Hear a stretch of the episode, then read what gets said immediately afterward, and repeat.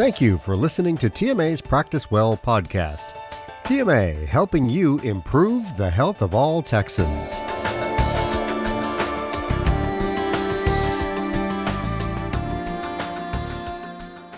Did you know that you can claim CME credit for many of the TMA Practice Well podcasts?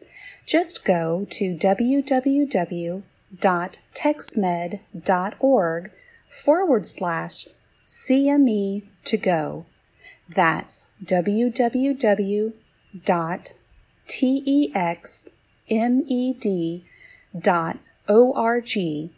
forward slash CMETOGO to register for your podcast and follow the instructions to claim CME. Policies and standards of the Texas Medical Association, the Accreditation Council for Continuing Medical Education, and the American Medical Association require that speakers and planners for continuing medical education activities disclose any relevant financial relationship they may have with commercial entities whose products, devices, or services may be discussed in the content of the CME activity. The planners and speakers of this program have nothing to disclose. Please be advised that the information and opinions presented as part of this podcast should not be used or referred to as a primary legal source and does not replace the advice of your healthcare attorney.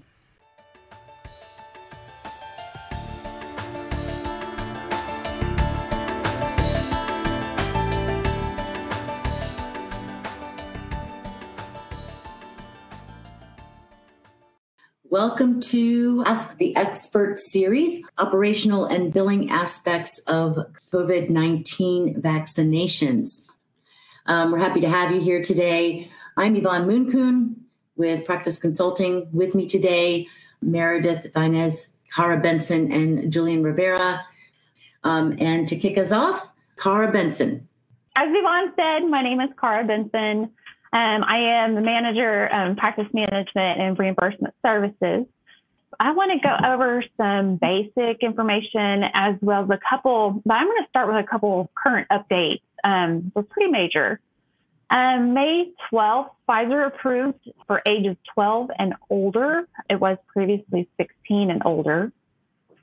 And the other big change is the CDC updated their clinical considerations, um, which indicates that the COVID 19 vaccine can be given along with other routine vaccinations. So you no longer have to wait 14 days. Okay, so what shots are available? So we have the Pfizer, we have Moderna, we have Janssen uh, from Johnson and Johnson, and recently the AMA has published a new code for Novavax. Um, please note that this is not yet approved by the FDA, but the AMA wanted to go ahead and put this out so that physicians can get ahead of it and get it in their system and be ready for when this vaccine is approved. Some vaccines do's and don'ts. Do seek reimbursement from private health plans Medicare, Medicaid, and COVID 19 uninsured program, which I'll go over it here in just a second. Now, don't, this is huge, don't charge patients for the vaccine or administration. Don't deny the vaccine due to patient's insurance or economic status, charge an office visit to provide the COVID 19 vaccine, or require additional medical or other services during the visit um, as a condition of getting the COVID vaccination. Now, as I mentioned, you can get payment from an uninsured program.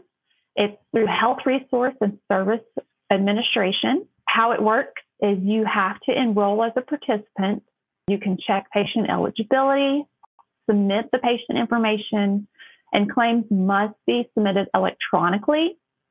You will receive payment through direct deposit, and it is through Optum Pay, that is the claims payment manager. We move on to Medicare, and you must be a Medicare provider, only bill the vaccine administration, do not include the vaccine on the claim and submit even the Medicare Advantage claims must be submitted to original Medicare MAC, which is Novitas Solutions. The Medicare rates, national administration rate for data service through March 14th, it's for the first dose is 1694 and the second dose is 2839. But now dates of service on or after March 15th is $40. Now for Medicare, there is a geographical adjustment. So keep that in mind. Medicaid has sent out a notification that they will allow the Pfizer vaccine for adolescents. The rates are the same as Medicare. There's not a geographical adjustment for Medicare on dates of service after um, March 15th, but you must be enrolled as a Medicaid provider. Okay, now for commercial. So I'm going to start with Blue Cross Blue Shield. Their rate for in network, the contract rates apply. So you will need to check with Blue Cross Blue Shield directly or check your contract.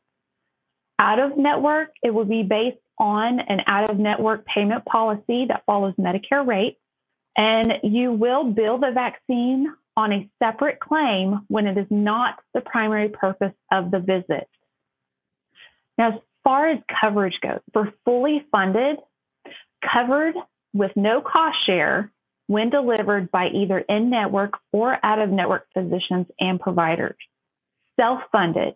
Now, this is where it gets different.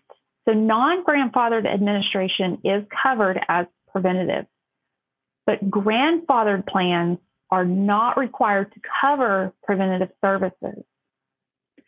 Now, with that said, there is a new program that is covering vaccinations for patients that are insured, but in this case, like grandfather plans are not, they don't cover preventive vaccinations. So, covered assistance fund, it's based off the national Medicare rate, just like the uninsured programs, providers must enroll.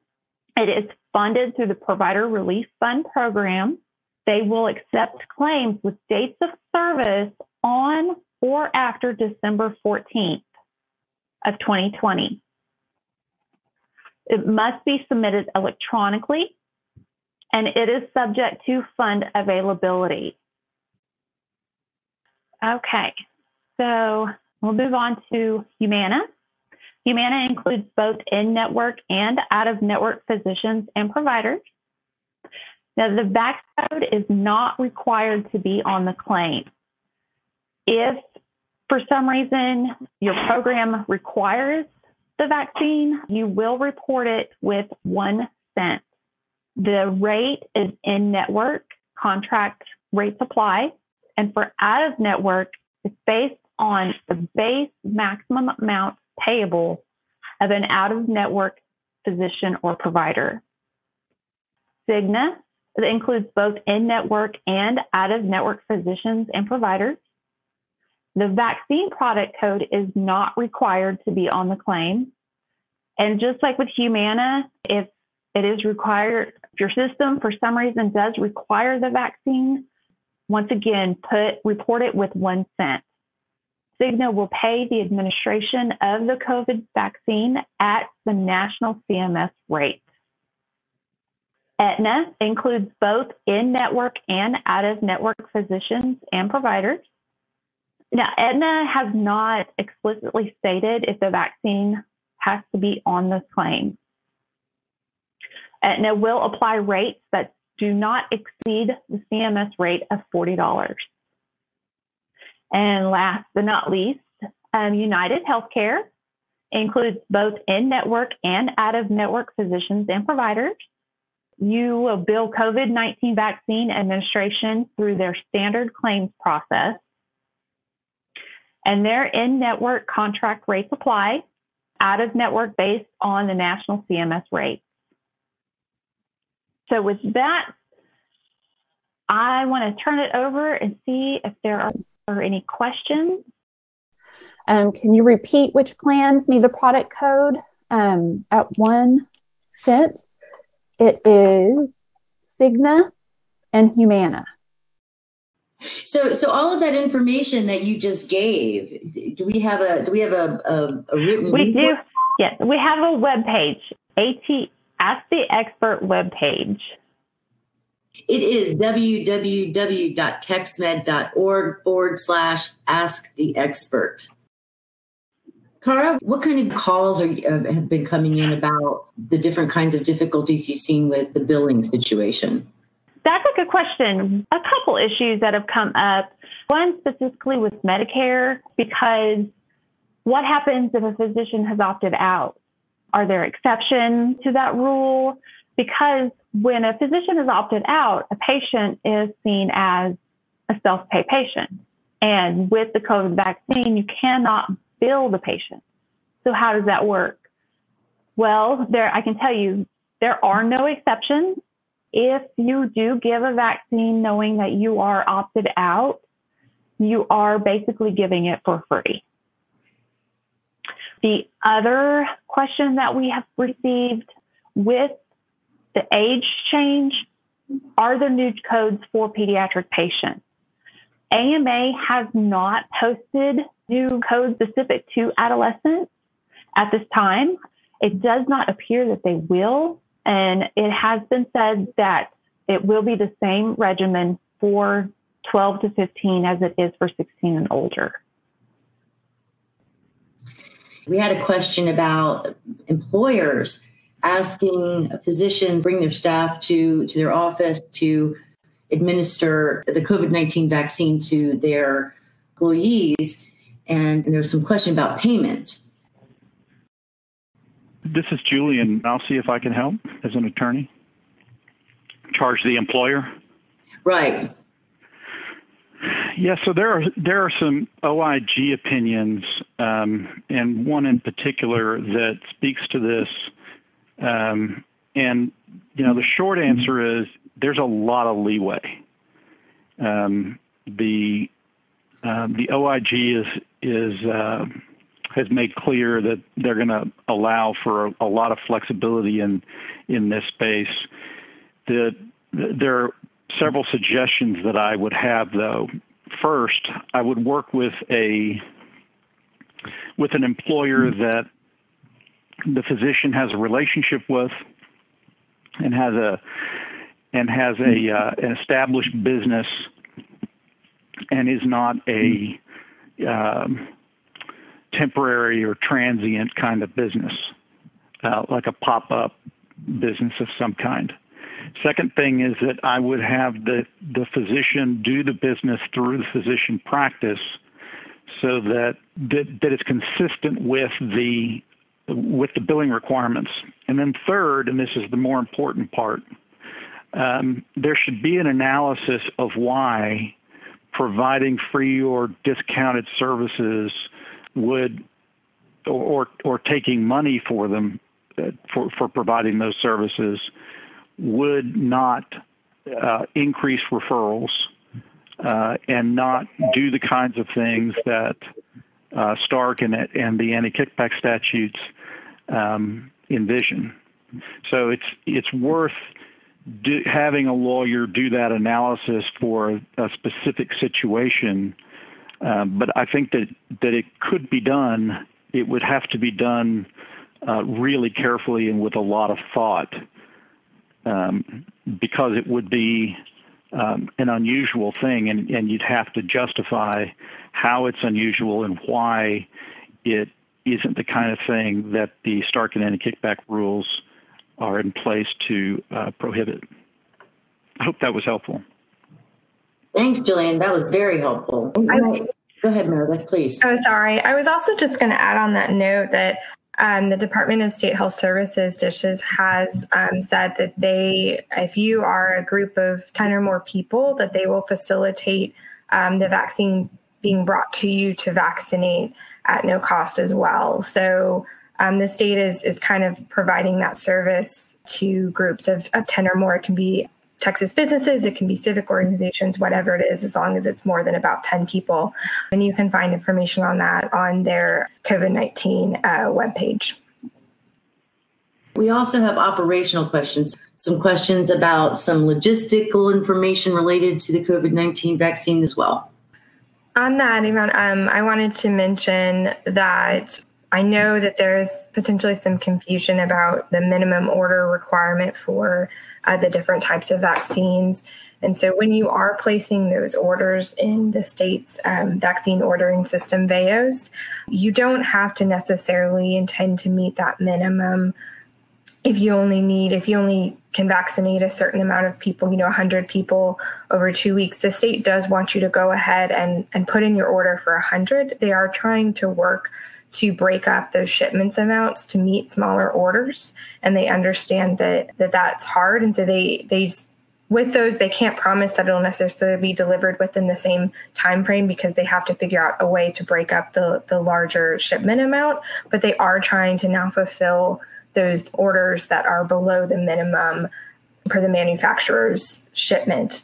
Additionally they're switching to a system to where you're just placing in orders kind of on demand. Previously, it was a weekly system, if any of you have an experience with that. But now moving forward, um, it's just kind of as needed. So it's not fulfilling kind of each week.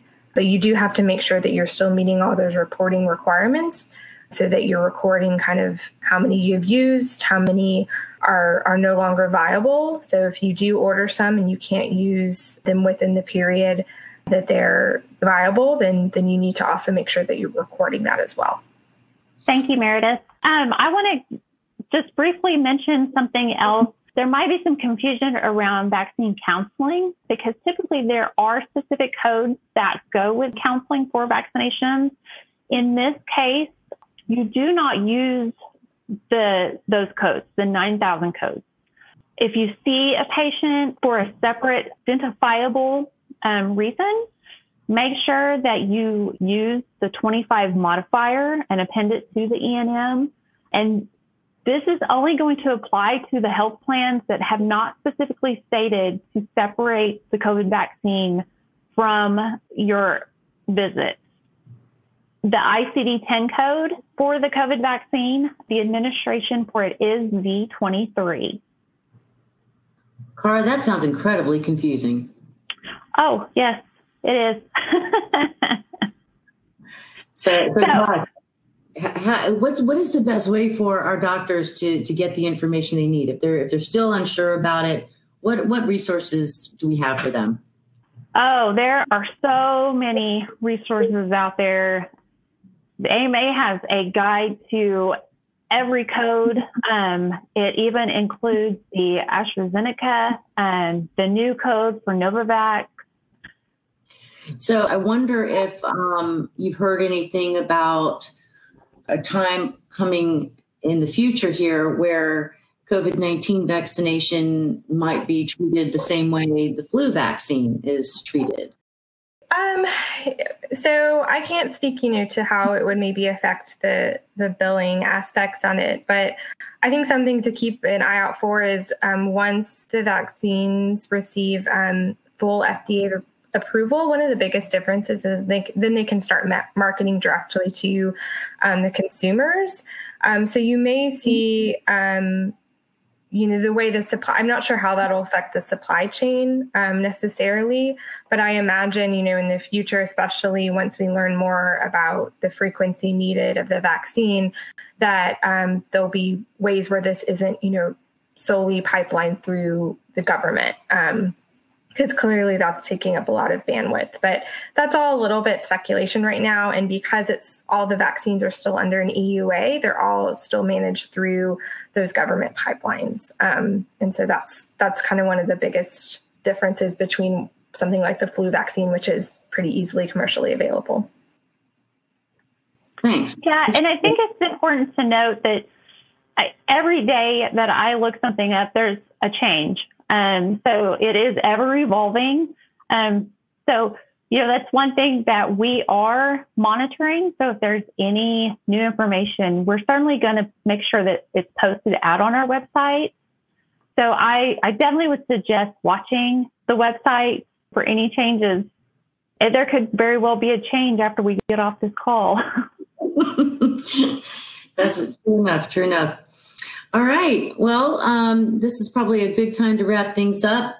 Folks, if you have any questions, again, I know um, your time is precious and you may not have the uh, the bandwidth yourself to to uh, research all those different sites and whatnot. TexMed.org is a great site for um, any of the information that um, we're, we're, putting out to you about these different topics. Um, and it also has contact information for all of our folks. Um, so you can email us or call us. Um, so we we do um, ask that you reach out to us and let us let us help you with what you need. Let us get your questions answered and help you out. Thank you for joining us. We appreciate you. To claim CME for today's program, go to www.texmed.org